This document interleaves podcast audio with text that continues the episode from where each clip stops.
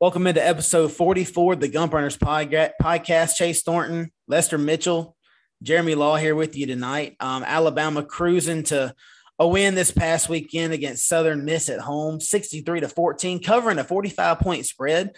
Pretty impressive. Auburn squeaking by the um, or Georgia State, uh, 34 24, had a late pick six to seal that one. TJ Finley coming in, providing the spark that Auburn needed driving 99 yards to the house for a touchdown um, to, to take the lead for the Auburn Tigers.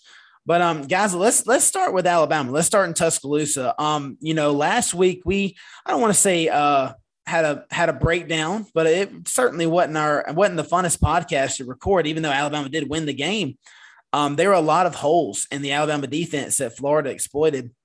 And um, then also uh, the run game was brutal for Alabama. They didn't get a lot of protection up front from their offensive line. They struggled. And so there were some things that we wanted to see. And we talked about them last week.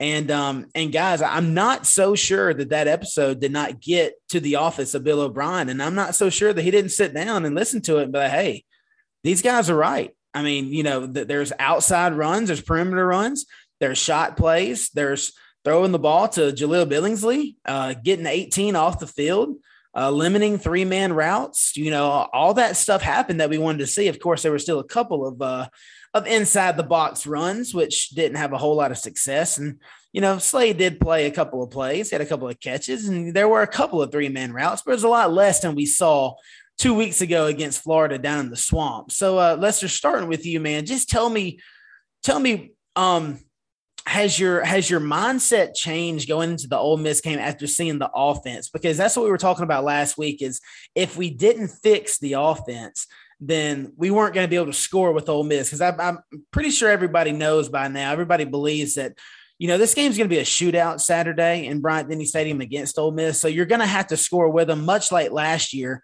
Uh, the game in Oxford, where Alabama was able to outlast Ole Miss and outscore them 63 to 48. So, um, Lester, after what we saw this weekend against Southern Miss, does it kind of ease your mind going into this week's game against Ole Miss? I I'm gonna say no. Um, it doesn't ease my mind. It's good to see them switch up things and try new different things, like I said, the outside runs and the certain plays and not playing Slade as much. But in my opinion, I, I think this offense has one dominant skill player, and it's Jameson Williams. It's it's just one. I mean, who's the other who's the other dominant playmaker on that side of the ball that you see?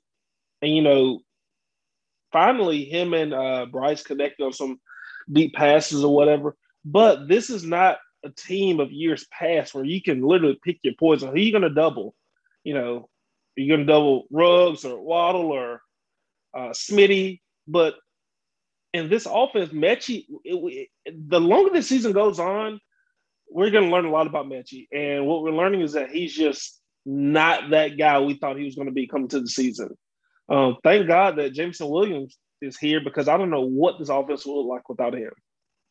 Yeah, and I see your point. That's a good point because you know we all we didn't think Metchie was going to be Heisman type material like DeVonta Smith by any means, but we we all thought that he would be a clear cut number one. We didn't realize how good Jameson Williams would be. Uh, we knew he had speed, but um, you know, being the number three guy at Ohio State, we knew he was pretty good because there's two really good ones in Chris Olave and Garrett Wilson up there uh, in the shoe. But uh, you know, we knew coming in that he would be an automatic starter. We just didn't know that he would be the leading receiver this fast, an obvious go to number one clear cut guy. And um, but I think what you're seeing, what you're going to start seeing is maybe you know, like you're talking about, who are you going to double? If they started doubling one, then I think you're going to see more and more double tight sets. Now that Jahleel Billingsley's finally got his shit right, seems like. Um, you know, Nick said there was a lot of double tight stuff. And I'm not saying double tight is when you got one tight end, then you got a wing back behind him, or you got one tight end on either side of the offensive line. I'm talking about two tight ends on the field. When I say double tight, that's what I mean. I'm not necessarily saying two double tight crammed in the box where you've got seven men on the line of scrimmage. I'm talking about Jahleel Billingsley on the field at the same time as Cameron Latu. Most of the time, Latu's hand's going to be in the dirt. I think we can all see that. But there's going to be a lot of times where Billingsley is the third receiver. And uh, I think that's great. They get Slade Bolden off the field. Um, it forces you to go back to your base defense and get you out of the nickel look because – if you stay in a nickel look, a 4 2 scheme, you can just motion Billingsley down inside the box. And then if you're going to bring another guy in the box, it's going to be a little guy. It's going to be a corner or a safety. And uh, and so I think that forces you. Say you play a, a traditional three four scheme, um, but you know, like Alabama does, you play a lot of four two nickel uh, with Henry T and Christian Harris in the box. There's your linebackers, uh, and you got a double tight set. You've got to get another defensive lineman on the field instead of the two interior linemen, say a Tim Smith and DJ Dale or whatever. You've got to get a third one in there, and you've got to go your base three four scheme because you've got to get some bigger bodies in the box because they can just motion that tight end down and pound you in the run game. And uh, and so I think that's a matchup nightmare. And it was for Southern Miss, even though their defense is not great at all by any means. But um, I think that's going to be something that you start seeing a lot of as we continue into SEC play. Uh, because yeah, like I said, number one, it gets Slade off the field. And uh, you know, it gets Metchie in some one-on-one situations. And if you want to double Williams, then you've got two weapons, man. Billingsley is just as good as any receiver we have, and Latu's become, you know, I, I, I don't like the fact that we only throw to Latu when we're in the red zone. I'd like to see him get more balls, you know, in, in between the 20s. I like to see him catch more passes in between the 20s and not just wait till you get on the 10 yard line to kind of hit him with a little pop pass to surprise the defense. But um, J Law, you know, same question with you, man. After the Southern Miss game, um, what did you like the most about the changes that were made in the in the offensive play calling and the execution um, heading into this weekend at Ole Miss? Well, you asked Lester if if the win eased his mind, and I think it did ease mine because I just needed to see Alabama go be dominant. Although they blow Miami out, man, Miami had tons of pressure on Bryce. You roll into the next week against Mercer. They're living in the backfield. You don't look crisp. You don't look clean. You go out against Florida, you're dominant for 15 minutes and you get outplayed for the final 45. But in this game, with Billingsley back in the rotation, um, with even with Brian Robinson out, Alabama still um, split the running back out wide. They made, and, and, like you just said, with two tight ends and you send the running back out wide, man, you have so many mismatches. They don't have as many guys in the box to free blitz the quarterback to put a lot of pressure on your offensive line. And then it puts skill guys and Billings. Make no mistake, guys. I, we all know Billingsley's a skill guy. Latu is a skill guy. He gets open. He's physical. You have you have to respect the play action when it looks like he's run blocking. Um, and so he can kind of sneak by you. And he did that a few times against Southern Miss.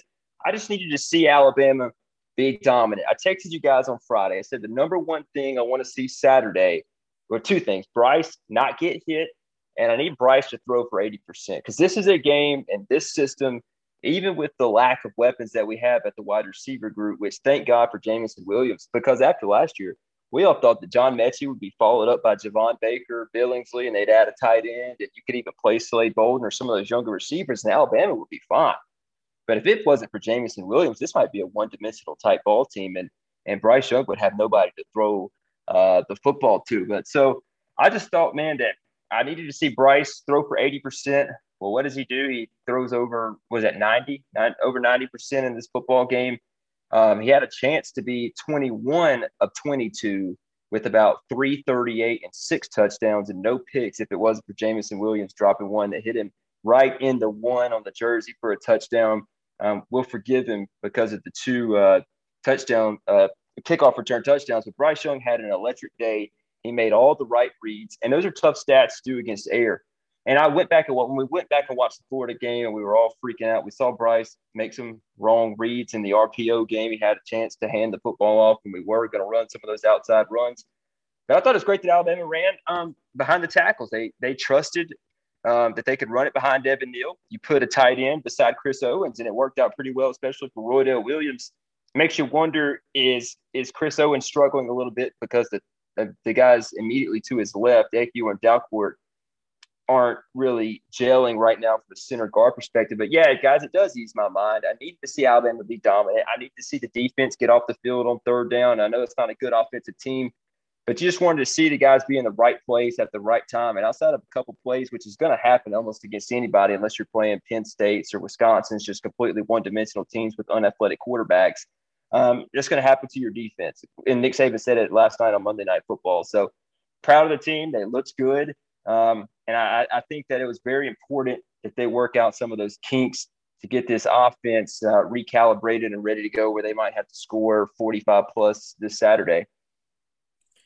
So you're saying Bryce Young had Bo Nix type numbers versus Zach? 20 out of 22, man. Bo didn't throw a pick, though, I'm telling you.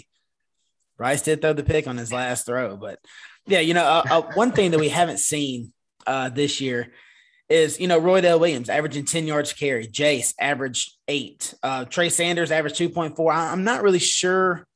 I, I don't understand how Saban does the running back rotation. I don't know if it's, you know, how they practice that week or whatever, because I, if B Rob really was banged up against Florida, I mean, he was so banged up that he had to miss a whole week of practice and the game. And, you know, you wonder why you don't see Trey Sanders versus that team. Um, uh, I know Roy Roydell Williams. I think he fumbled in the Miami game. I, I didn't think we've seen him until Saturday. I, I, don't think he played the next two. And then all of a sudden Saturday he comes out and he's your leading rusher. And uh, and I think a credit to that was a lot of zone skin zone stretch plays. It's very simple. Out of the shotgun, out of the pistol, whatever. Um, that and that's so much better for our running backs because even with Brian Robinson, people are going to look at Brian Robinson to say he's a bruiser or whatever. Guys, look, no running back in college or the NFL or whatever, no running back wants to run into a pile. This isn't 1950 where you get in the you know you get in the power hour, the Maryland I like Lester likes to do on PlayStation, and uh, put two clock on and just run into a pile for two and a half yards then hope you can bust one for a whopping four yards. Then everybody celebrates like you just won the natty. I mean, no running back wants to do that. You've got to get these guys on the edge, let them use their their vision and their cutback ability and their burst. And that's what makes a great running back. Even a big guy like Derrick Henry, what is he best at? He's best at, at the stretch play whenever he can see his vision, make that one cut and turn north south. And once he gets his body up south, you are screwed if you get in his way. And um, and so you know, Brian Robinson is great at that. Jason McClellan is great at it. Roydell, Trey Sanders, all of your running backs would prefer you do that. Stop making them run into the tackles off a off a quick trap, uh, straight up the middle. And then number two, like I said last week, your guards are not power players. They're finesse. You know, Cohen, you don't you don't have guards that are 330, 340 pounds that are just going to maul people out of the way. Same with Dalcourt. And so if they're faster, if they're quicker than they are powerful, then use your use that to your advantage. Use their quick their quick first step, their quick twitch guys on the offensive line and and get them on reach blocks and zone blocks. Work up to the second level. Let them work together. Let them mesh. And then it just it just seems like it was too easy. And I was wondering what was going on, but I feel a lot better about the run game as long as Bill O'Brien continues to do that. And I, I don't care, you know, Saban's talking about this is how they were lined up, so they allowed that. I don't care. I'd still try it at least because, you know, like I said last week, last week, you're not going to run the ball up the middle on Ole Miss, three yards in a cloud of dust, and expect to have an effective run game, and then put Bryce in second and seven, third and six situations, and expect to beat this team because this team isn't like Florida. They have a, a very a, a more capable offense that's more high power. They have more playmakers and they have a better scheme. And they're, I mean, I, I, fully expect Alabama's defense to get torched. I'm gonna go ahead and tell you, I, I fully expect them to give up 200 to 250 rushing yards. I expect them to give up 450, 500 total, and I expect Ole Miss to score in the 40s, 100%. Uh, the defense did not change my mind of that on, on Saturday. I still fully expect Ole Miss to come out and torch Alabama on the, on the offensive side of the ball. But, you know, offensively, I do feel better after seeing this game plan by Bill O'Brien. If that same game plan is ran Saturday, I feel a lot better about it. Um, but uh, we will come back to Alabama, Ole Miss, um, in in a couple of minutes. But I want to hit on this this Auburn situation over here, guys. Uh, not not a great weekend on the plains. I mean, you know, a lot of people think that homecoming weekend is supposed to be a fun, happy time. You get to go up there, you get to to look at the sorority tissue paper signs and all this stuff. And uh, I don't know, they have a parade, bonfire. I don't know what they do over there on the plains. But um, Auburn comes in, they're down 24 12 at halftime. They're, you know, Zakoby McClain comes back from the targeting penalty that he received in the second half of the Penn State game. And, uh, you know, they, they don't give up a point in the second half. JLaw mentioned that earlier, and I get that. But, you know, you have to have a block punt by Caylin Newton, recover for a touchdown, and then Bo Nix gets benched. Here comes TJ Finley, 98 yard drive, has to convert a fourth and nine. scores on a fourth and nine. Then, of course, Auburn gets the pick six to seal the deal. But Lester, man, tell me how intense this game was for you watching. I know we were all texting about it. Um, I was watching it from the city of Tuscaloosa this past weekend. Tell me, I mean, did you think that you, was in the back of your mind that you know we all know Auburn's going to win this game, or was it there that little piece of you that was like, you know what, this is a new coach, new staff. I don't know how they're going to handle this. Maybe some of their luck finally runs out. Of course, it didn't, but how, how what was your reactions while this game was going on in the third and fourth quarters? Um, it was kind of uh this is just what you expect to happen. Of course, you know, Georgia State, you know, first half, they're looking great, but we we've seen this before. You know, the little guy, you know, comes out excited, does a couple things, a couple new things, a couple tricks. You know, the triple option is hard to defend, but of course, those halftime adjustments had to be made. And sure enough, they were made in the second quarter, in the second half. And uh, I forget who the, the white kid was, but he was running his ass off in the first half. Dang good game. It was really fun watching him play when they were running that offense all over that open defense. But um, yeah, it's just kind of. I was more excited to see how TJ Finley would look. I mean, we kind of talked about you know, Bo Nix and that situation and TJ Finley coming in early in the summer and the situation really hasn't manifested itself to for it to be a true competition until now. I mean, look at the, the stones on the Harsin right now, much bigger than what I thought they were. Because never would I imagine they would have benched Bo Nix for anybody. Yeah, I don't care if Tom Brady was behind them. That just, I, you just, and and they did. And now they have a situation on their hands that's going to have to play out over the next week or couple weeks because it's going to get real ugly for Auburn. Uh, the schedule is not pretty. Do you think that if uh, if they if they stay with Bo Nix, do you think that he comes back and wins the game? No, not at all. Not at all. Um, he wasn't doing anything to keep them in it. I mean, under fifty percent, yeah, yeah. Thank God for the defense getting their act together and not allowing them to score. But other than that, Bo had not done anything to show that he could put the team ahead and lead them to a victory. He has not done that. Um, he didn't do it. It was it was the defense mainly, yeah. but in special you know, teams, it is what it is. In special teams, J Law, this is a third year starting quarterback. He started a lot of games for Auburn University. He's a legacy. His dad is known for throwing a, a game winning touchdown pass to beat Alabama in the Iron Bowl. I mean, his first game ever. He plays like crap, but he wins the game, you know, throwing the pass to Seth Williams against Oregon. Uh this dude, you know, he's been the face of Auburn for seems like forever uh, you know, beat Alabama, threw for 150 yards, but beat Alabama in the 2019 Iron Bowl. Uh, no, there's no telling how many games that bought him, but you know, this guy comes into Auburn five star, number one dual threat quarterback. I mean, when you ask a recruiting expert three, three, four years ago, hey, what dual threat quarterback is better than Bo Nix? They looked to you in the eye with a straight face and they said, nobody, not one person. Now, this dude, you get a new coaching staff, you get benched. And now, you know, they're saying I, I would start him against LSU. We'll talk about that here in a little bit. But uh, just talk about how is this something that you ever expected to see over there, J Law? I mean, did you ever expect this to happen? No. Listen, if you would have told me that they would bench Bo Nix um, I would have said you're crazy because there's nobody good behind it. It's not a credit to Bo Nix being a quality quarterback.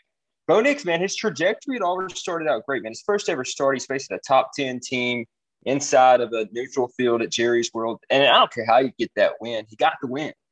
And uh, he's had one good game. He, he truly has had one good game since then, and it was LSU last year against TJ Finley where that Auburn defense, which was average at best last year, made TJ Finley look silly. And Bo Nix outplayed TJ Finley. So now TJ Finley's at Auburn and he has to come in and lead a 98 yard touchdown drive against Georgia State because Bo Nix cannot find a way to get in the end zone. First half, they kicked four field goals. Bo Nix. I mean, it's not. I was talking to some guys. I did a show earlier this week. It's not the fact that you know he hasn't progressed or it's hard to see that he's gotten any better. It's the fact that he might be getting worse. I think that's the big key. Um, you're talking receivers running a five and in, and he's throwing it three yards behind them, and the wide receivers coach gets fired. Dude, I'm watching the second half uh, at the Alabama game Saturday, and dude, his receivers are jumping backwards, sideways, full body extension, trying to catch passes from Bo Nix, and they come back and they fire the wide receivers coach, which has enraged, enraged some former Auburn Tigers, including Sammie Coates, and we all know once the alumni start chirping and um, this isn't the guy that the Auburn boosters wanted to hire in Brian Harsin. It already looks messy. They benched the pride and joy of Auburn football, the guy that was supposed to be the next Cam Newton. He, he's not, is he the second best quarterback on the team? There were some people calling for Dematrius Davis. I mean, that's how bad it's gotten on the plains. And dude, it ain't getting any better. They might beat LSU because I do think Auburn's defense with Owen Pappoe and Zakoby McClain can keep them in it, keep them in a game but it ain't going to be because of the quarterback. And if they put TJ Finley out there against LSU, playing against 22 guys that knows that he quit on them, I don't see TJ Finley winning that game. I think they got to put Bo Nix out there, and I think there's a there's a much less risk of starting Bo and then having to pull him versus you just run TJ Finley out there and Bo Nix becomes a, a worse head case than he already is. I think you got to give him one more shot, and then if he can't do it, you got to try. You got to exhaust all your other resources.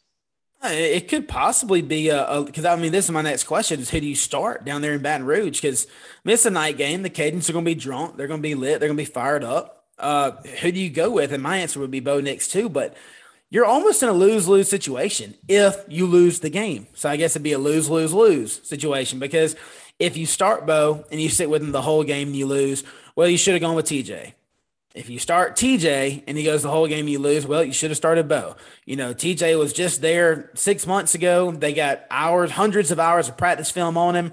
Uh, the DBs have watched him drop back to pass thousands of times. Uh, they know all his tendencies. They know his body language. They know where he's going with the football. It's a disadvantage. You know, there, there's that's that's the excuse I would make for real. That's my biggest fear. Um, but you know, if you start Bo and then he plays bad, and then you go with TJ and you don't win the game. You should have gone with TJ the whole game. You know, there's just there's just no win situation uh, to where you know Harsin's going to be in the wrong no matter what he does if he loses the game. That's why this is a huge game for his for his you know mark on Auburn football and and in his young career there. And um, this is only five games in. Do you think he was expecting this kind of pressure? Five games into his college career or college, college gonna, or SEC career? Was he good? Did he, did he think he's gonna have to fire a coach? I don't know. And why why did he do that, Lester? I want to bring you into this too, man. Like, why do you, why do you fire the receivers coach? Because Harsin can sit up there bullshit all he wants about how you know it was performance based, blah blah blah. Then your secondary coach needs to be fired. Your defensive line coach needs to be fired. Your offensive line coach needs to be fired. Your quarterbacks coach slash offensive quarter, coordinator needs to be fired. The only ones you need to keep are the dang tight ends coach, the running backs coach, and the linebackers coach. Am I right? I mean, Lester, well, like, what what reason do you think? And I know J Law's got one. I'm gonna ask him in a minute. What what is your reasoning for the for the firing of Cornelius Williams, the receivers coach at Auburn? Um, I don't know. I think I think J-Law made a good point. I mean, the guy's a wide receiver coach. He's not a gymnast coach because those receivers, like he said, were trying to flip every which way to catch the ball from both knees. And I mean, a wide receiver. I'm sorry, the the guys, the wide receivers have aren't seven feet tall to catch a ball in the back of the end zone from Bo Nix. Poor some sorority girl got a black eye for the next two weeks from that ball he threw up there. I mean, they don't they're they're not like Chamberlain playing wide receiver. They don't, they don't have a 10 foot wingspan. Like you can't a wide receiver coach has no control over that. Now, were there 10 guys on the field on offense? Maybe were there, you know, not lined up right or or or whatever. Maybe, but you know what that is? That's correctable. You know, and the thing is, has has that kind of thing been happening all season long?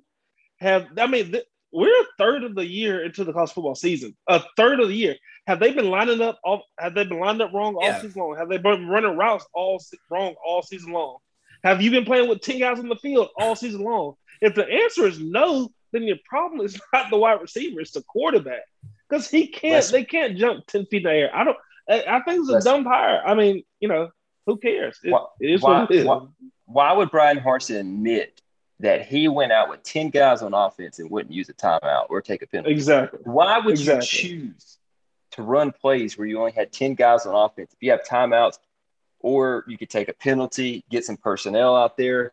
I mean, to me, man, that this all this feels so from a inept quarterback standpoint to I remember in 2017 when the wide receivers went into the locker room at halftime against Georgia, and Henry Ruggs and Jerry Jeudy and DeVonta Smith and Calvin Ridley. All these guys are pissed off because they are wide ass open in a national title setting, and there's a quarterback that cannot get them the ball. And make no mistake about it, Mike Locksley was one of the people that was pissed off along with him, who was the wide receivers coach that year before becoming the OC the next year.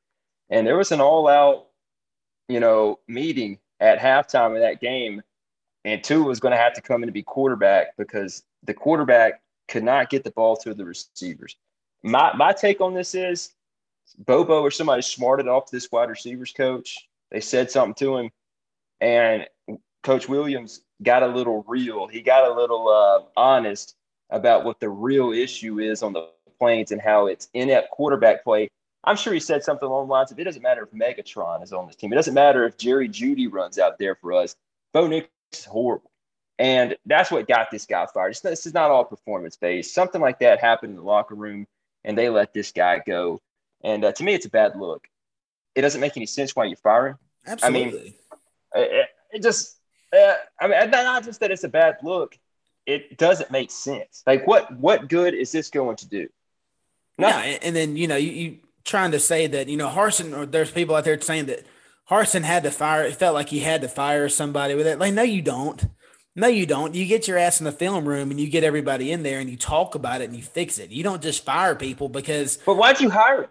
I don't know. And th- I mean, this guy's been the a receivers coach for six years. It's not like they they brought him from under the Bib Graves Bridge in Wetumpka. I mean, like they this guy was a a college I mean, he's a group of five, but still, I mean, he was a receivers coach at a bigger group of five school, Sunbelt school, for six years. I mean, this guy is he's from Hoover, Alabama. That's where he played high school ball. He's he's southeast, you know, born and bred. Always always lived down here in the South. Um, you know, he's young, he's energetic. Uh, he, he's he's African American. I'm, I'm not so sure that can't help in the recruiting game. And so I mean, this guy. I, some people are saying that he was the the cheapest guy on staff, and so he had to go because his buyout was only what six hundred thousand dollars or whatever. But I think it's complete bullshit as well. I, think it's I think it's trash. And and like I said, if it is performance based, then like I said, all those other coaches that I named, they need to go too.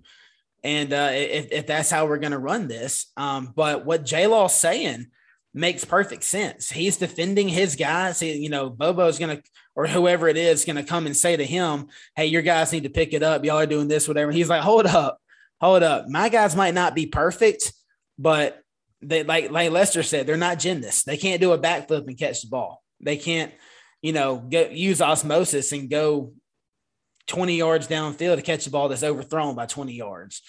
And so it's, I, it makes a lot of sense what J Law is saying if you really listen to it.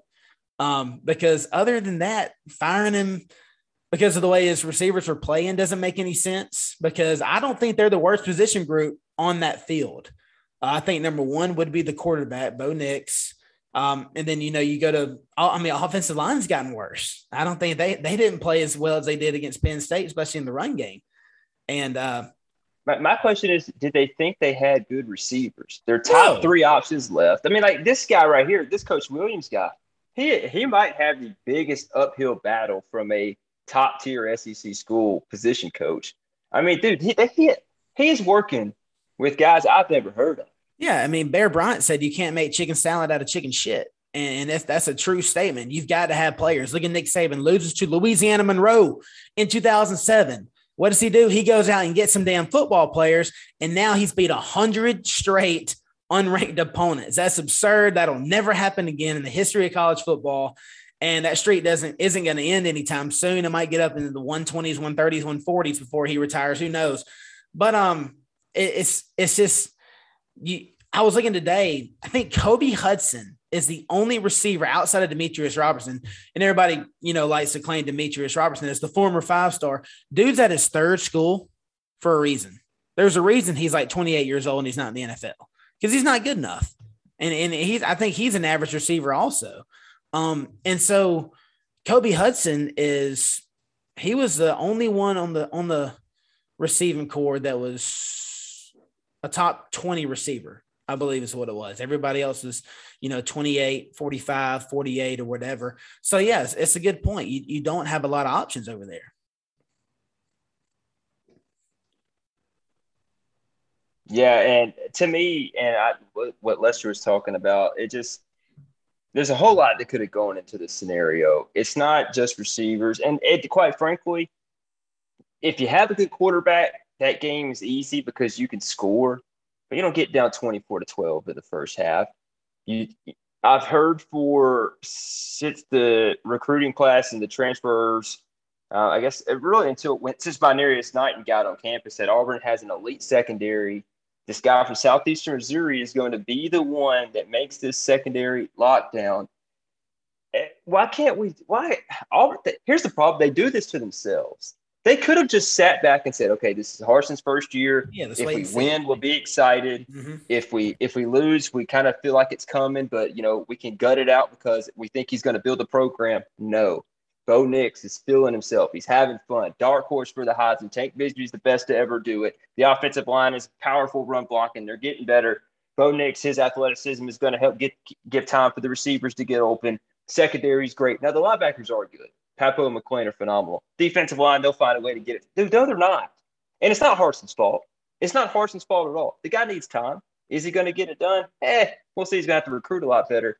But what they could they could have just sat back and let this season happen. And if they were got really good, they could have enjoyed it. But they do this to themselves. Yeah, and we we've talked plenty about how this could potentially, but with the with the rate that Harsin is recruiting at and the players that he's bringing in, this could easily be his most talented roster at Auburn. Um, you know, of course, that's an early synopsis because we don't know what kind of. First of all, we don't know how long this guy's going to be at Auburn. It could be two years, and he might be gone. Um, but uh, you know, if he's there five, six years, who knows how his recruiting will pick up. But I think it's going to have to um, if he's going to hang around for more than two or three years. But um, Lester, Tuscaloosa, Alabama, 2.30 in the afternoon. Alabama, Ole Miss. Game day kind of kind of you know snubbed us a little bit. They're going to Georgia, Arkansas over there um, between the hedges. Uh, 18 and a half point favorite in that game. So I guess they're they're I guess they're predicting Georgia to be real, but we'll see in that game. But uh let's let's break down this Alabama Ole Miss game. I want you to start number one. Um, let's start defensively, man. What does Alabama have to do? You were texting a little bit about it today, and I want you to emphasize it on here. What does Alabama have to do to slow down this Ole Miss offense? What do they have to do? Well, I'm going to read you a quote from Henry Henry T. The faster we get the call the faster we can line up and play ball. He said it, not us. No, we've been saying it for years, but he said it. I'm glad he said it because, you know, if, shit goes south Saturday, what's everybody going to look at? The defense. And since he put that quote out there, everybody's going to be going back and analyzing film like the like the Zapruder film, and they're going to be looking around and it's the call getting it's the call getting it's the call getting it's Pete, you know, is he on this shit today? And I I I, I said earlier, I said this is not a game where you can plan to counter everything that they do. You've got to let your guys read, react, and play ball. There should be 10 calls max that Bama, uh, the defense runs Saturday. I mean, I'm exaggerating, but blitz left, blitz right, zone, what whatever, as simple as it can be, and let those guys read and react. Because you know you can't do against Ole Miss. You can't be sitting there with your dick in your hands looking for Pete Golding to make a play call, and he's jumping up sidelines, giving all kinds of hand signals. And you know what's happening then? The ball snap, and Matt Corral, that running back, they're doing, they're running all over your ass. It, it can't happen. And I know that's not Saban's thing. You know, he's so prepared. He's so ready for everything. Based on this formation, they're going to do A, B, or you can't do that in this game. You just simply can't do that. Keep it simple. You got the you you have the best athletes in the country. Keep it simple. Read, react, and play ball, man. That's my thing. If if Bama loses this game, and on every single snap, the defensive line, the linebackers, they got their hand on the ground, they got their hand on knees, they're ready to go and play ball. If Bama loses that game and that defense is set and ready for every play, I can swallow it a little bit better. But as we've seen in the past against teams like this, what do we see? Constantly, guys looking to the sideline, waiting on the call, ball snap, nobody's in place, nobody's ready, nobody's knows what's going on. And it's it's it's hell. So that's my main thing. Get the call in, be be ready to play when the ball is snapped. That's all I want to see Saturday. If they do that, then I have the utmost confidence in our five stars and the best athletes in the country to hopefully slow down this offense a little bit and give our offense, you know, a chance to go out and win this game. I think you nailed it, dude. Uh, that, that's that's really good analysis, and I mean, we all know that. Uh, here, here's another thing to add to that. You know, when you're looking over trying to get calls, your, your defensive coordinator has a call sheet he's looking at, hey, what do they like to run in second and four to six? Uh, you know, it's situational type stuff most of the time. And then this is how I want to defend it. Well, I mean, mostly at Alabama, you, you can just throw all that stuff out because just about every team you play has a wrinkle or maybe even an entire playbook sometimes of uh of plays that they haven't shown on film. Uh, I, I'm I'm fully expect Lane Kiffin to have plays that not only did has he not run this year, but he also didn't run against you last year. Uh, and, and so it really wouldn't surprise me at all. So all those scripts, you can just throw it out anyway. And and like you said, you're gonna you just need to line up. You need to play base football. You need to trust your pass rush that they can get to Corral.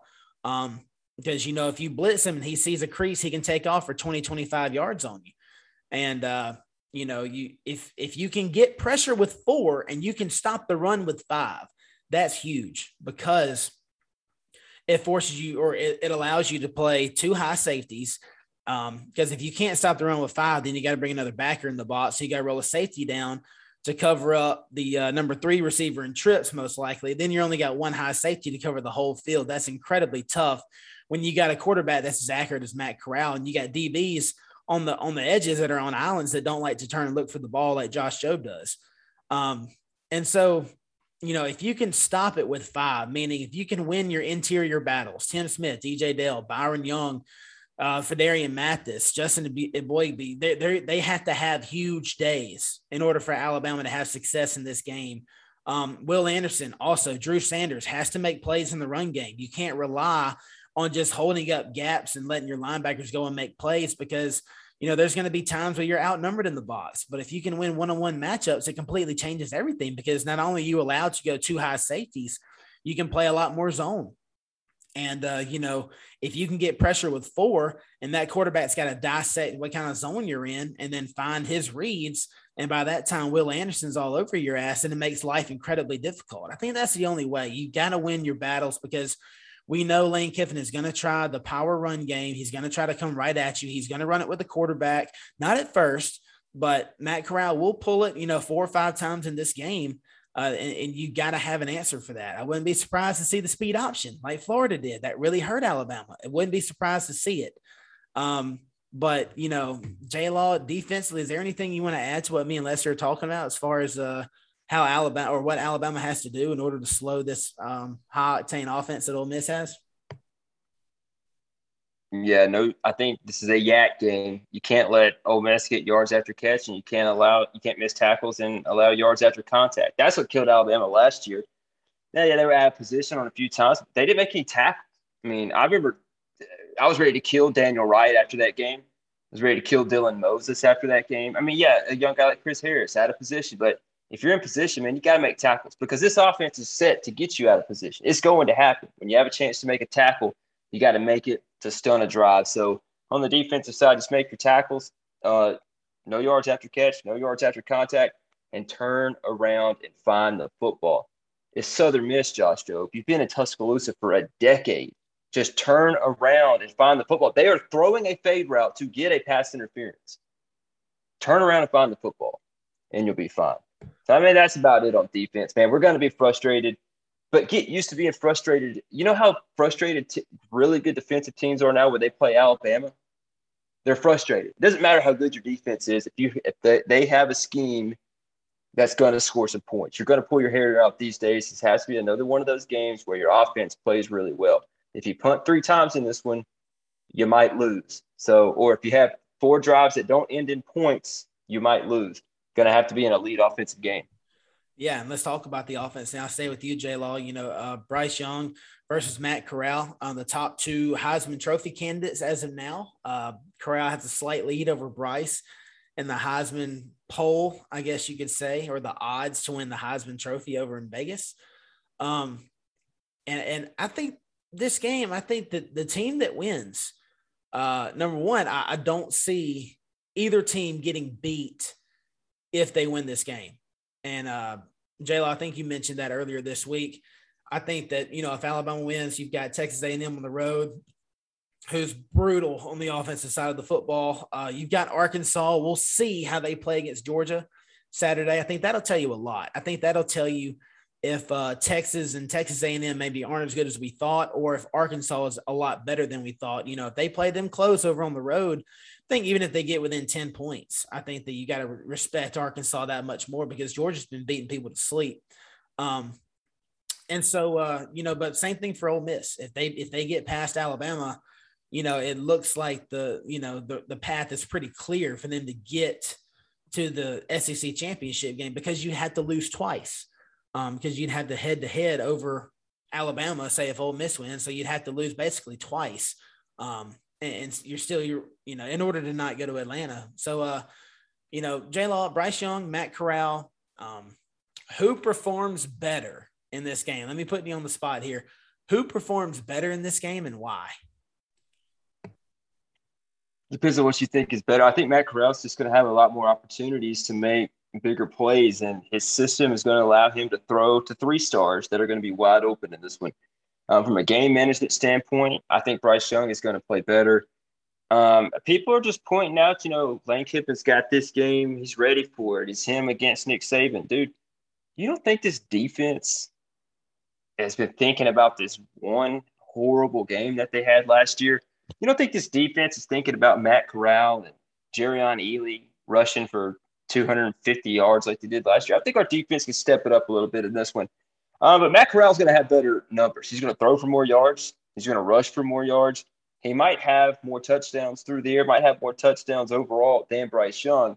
Um, but to me, offensively, this game for Alabama, it's not a grinded game. You're going to have to score, and you're going to have to score quick sometimes if it's if it's there. This isn't going to be a a, a nine play, four and a half, five and a half minute drive where you get inside the red zone and kick a field goal. Man, you kick a field goal in this game that could be the breaking point. And it was the breaking point for Kiffin last year because he knew he couldn't kick a field goal. He had to go for it on fourth and eight, and he didn't get it. Alabama goes down the field, and they're up two scores in the second half. You're going to have to punch in touchdowns. If Alabama can find a way to run the ball, keep Ole Miss's offense on the sidelines, people say that a lot. To me, it doesn't mean anything if you can't get a stop. Yeah, keeping the offense on the sideline is great. But what does that have to do with anything if you go nine plays 70 yards and a touchdown, and they go three plays 70 yards and a touchdown. Both teams have seven points. So to me, man, you just gotta you gotta find a way to not make mistakes. Two turnovers can easily lose this game. Um, and I think Alabama can grind it out a little bit on the offensive line. I do think that our defense uh, is just going to be able to get more stops. I I think it's This is very important. So everybody listen to this. This is what's going to happen in this game. Look, I'm going to tell you. Um, Ole Miss has kind of adopted this Barry Odom drop eight, bring three type defense. Hey, we're going to let you run for five or six yards. Um, we're going to play with five in the box, four in the box max. And um, we're not going to allow you to throw the ball 15 plus yards in the air. We're gonna, just going to completely blanket everything past the six. And uh, I think that's very frustrating for a big play offense, which, you know, last week we got a little taste of it. We got a little taste of what the big play feels like. Jahleel Billingsley caught some caught some passes, um, 20 plus yards downfield. Uh, J- Jameson Williams, of course, had the big touchdown reception. Um, and so I think that uh, I think that Ole Miss is going to force Alabama to because they're not worried about their defense or Alabama's defense getting tired. Um, I think they're going to force Alabama to grind it out and drive it. And, and Lester, my question to you is: We all know about Bryce's poise, right? But with this defensive approach, which I fully expect Ole Miss to run, this drop eight, bring three type defense and make you, you know, take three plays to get 10 yards, you know, maybe get four or five yards of play and just kind of work the ball down the field and hope that this quarterback um, gets too aggressive one time and then you jump a route or you he those into double coverage downfield and you get a tip ball or whatever. Um, do you trust Bryce enough to take what the defense gives him? Because if you remember the Arkansas game last year, Arkansas ran this to perfection. Granted, and Alabama beat them 52 to I think I think to nothing, maybe 52 to three. I can't remember. But um Devonta Smith was completely shut down in that game. He ended up returning a punt in that game for a touchdown, which is big for his Heisman numbers.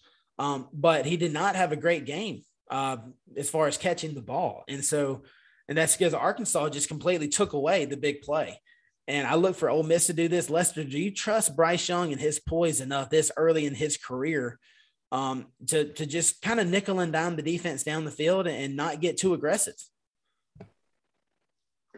Uh, yeah, I do. Um, based on his demeanor, how cool, calm, and collected he is, um, I don't I don't think that he's a guy that's going to take unnecessary risk. You know what I mean? I feel like he's you know him and Bob and Sam are very much on the same page. He's he's not going to be a, a risk taker.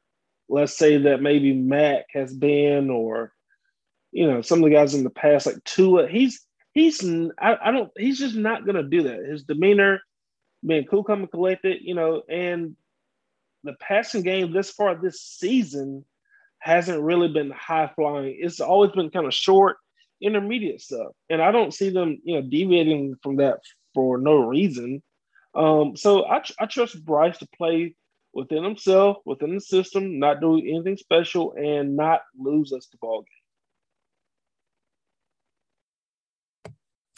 I'm not. I'm not sure. J- J-Law, what do you think about that? Do you do you trust Bryce enough? I guess I haven't seen it, so you really don't know. You know, you have plenty of faith in Mac Jones last year. He was a fourth year guy. Um, he's basically a veteran. I know it's, it's only his first year, first year starting, but that was also one of the last games of the season. Do you trust Bryce to to not get aggressive? Maybe if they show him a hole right there and then he tries to throw it and they cover it up real quick and force a turnover because that's what they want. They're just going to try to bait you. You know, it's like when somebody when Vegas sets a line at minus seven, you know, they're daring you to take the underdog, you know, they're daring you to go one way or the other. Because you know, if you take the if you take the points, then uh then they gotta win by less than a touchdown. If you if you if you take the cover, then they gotta win the by more than a touchdown. So it's kind of it's kind of like that. The secondary is just gonna be sitting there and they're just going to be saying, "Look, boy, look, I know, I know you want to throw it deep. Go ahead and throw it. Go ahead and throw it and see what happens. I, I, I dare you. I dare you to let it go. Do you trust Bryce to throw the underneath stuff and to use his checkdowns? I trust Bryce because I think Bill O'Brien's going to come in with a good plan. As we've already seen, this is a guy wants to run the football, and this is a team that turns their back to the defense quite a bit. They like to play action. Can they get some guys to bite up? And if they're only showing you a five man front and you potentially have a tight end down low with Latu with his hand in the dirt. Bill O'Brien, he's going to run the ball, and he might run it into three yards in a cloud of dust. But I think Bill O'Brien's a seasoned enough veteran.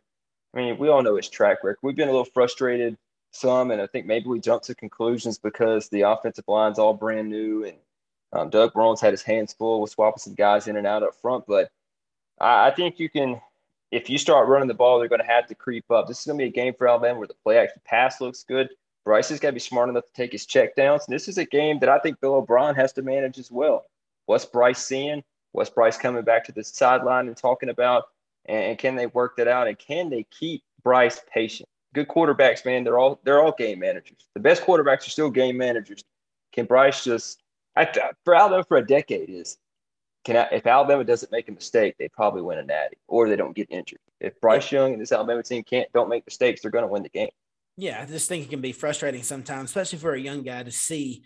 Um, say like you were talking about, Ole Miss goes four plays, 75 yards, touchdown. You know, it's all pretty, it's finesse. You know, they're they're getting chunk plays, they're got guys running wide open downfield, and they just gashing us.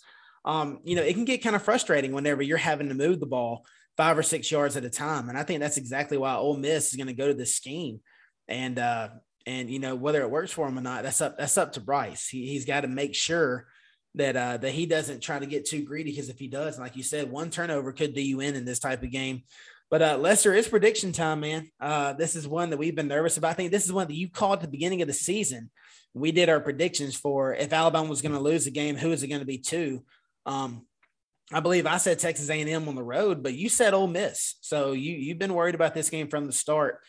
Give me tell me how it's going to play out and give me a score prediction. I just wonder how Alabama's game plan is going to go um, in this one. Are they going to try to slow it down, try to run the ball, control the clock, or are they going to go wide open and you know score with Kiffin? Because you know that's how the game's going to go. I, I I'm gonna call this as a man. Go ahead. 48 41. Who? Well, it's not gonna be that much. I'll I'll say Oh, it's gonna be I'll that say, much. It's gonna be that yeah, much. Yeah. Okay. I all right. Well, okay. All right. 48 41. We'll we'll go there. We'll go there. 48 41. I, I think what's the over under? Do we know it? I, by 90? Yeah. I, 79 yeah. and a half. Is it really? Ooh, so I'm so I'm right on it then. Uh it's going 79 and a half. Okay. 48, 41. So it's what 80, 89. That's a little high. But okay, yeah. 48, we'll 41 Ole Miss. Nah. Ugh. Bama.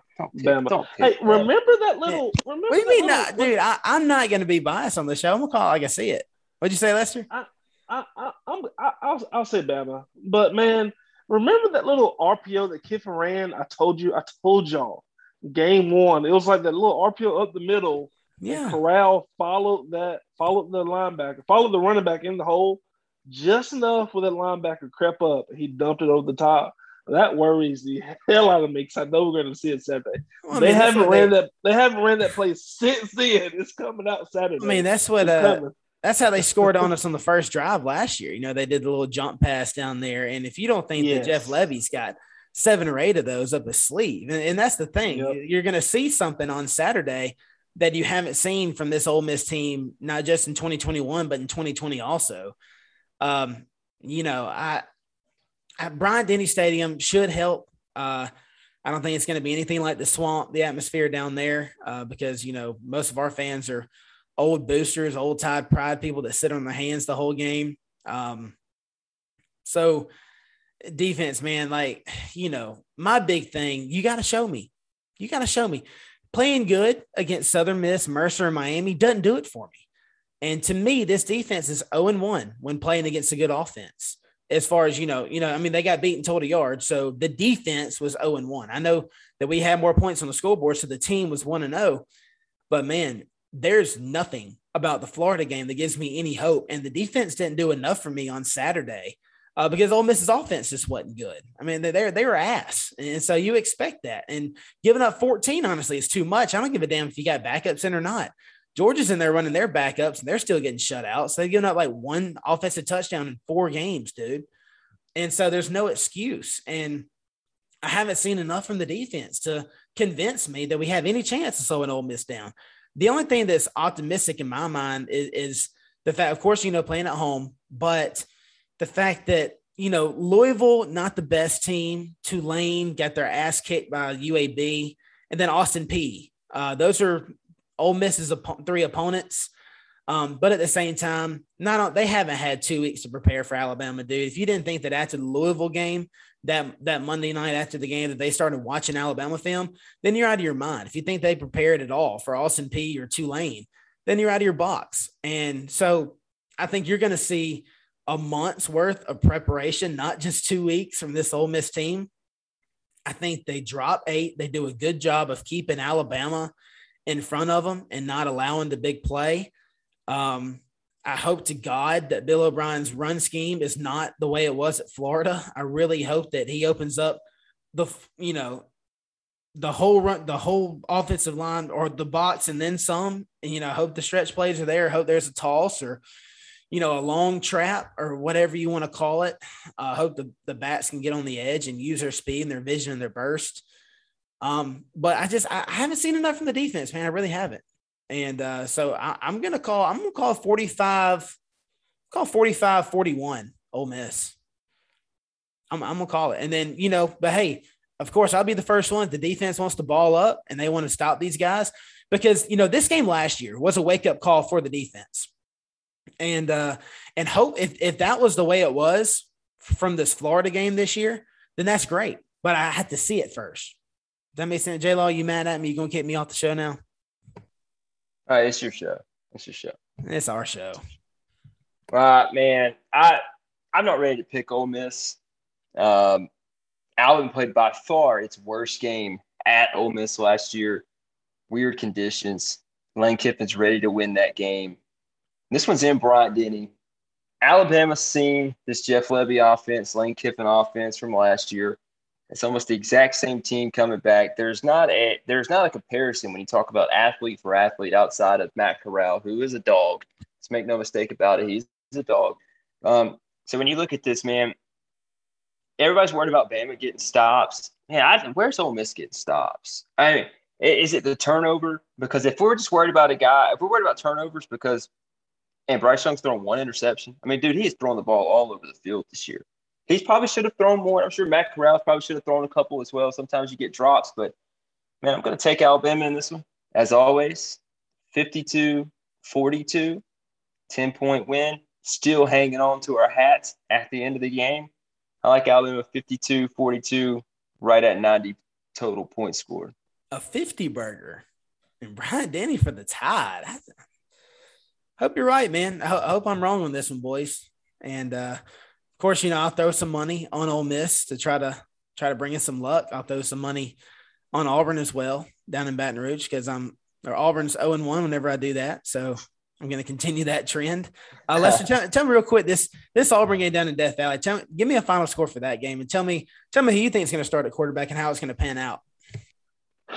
Both going to start at quarterback. Um, TJ Finley is going to come in and probably finish the game. Oh. I think we'll see it. I think we'll see a second week of that.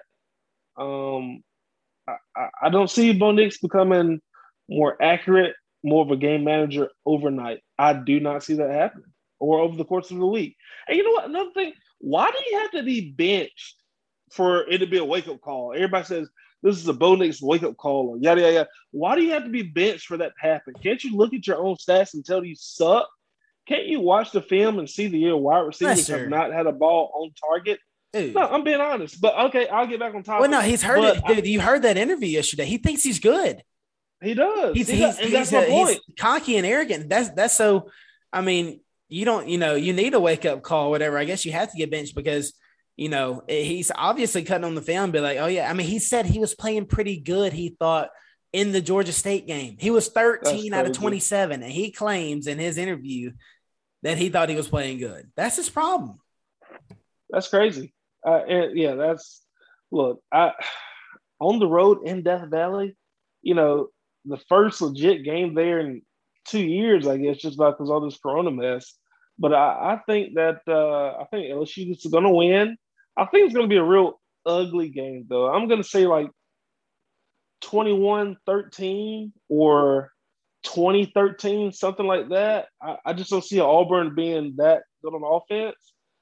And you know, maybe a couple plays, maybe a couple turnovers for Auburn, and maybe LSU can uh, take advantage of that. But I'm going to say kind of low scoring. I'll say, I'll say 23 23 16 LSU.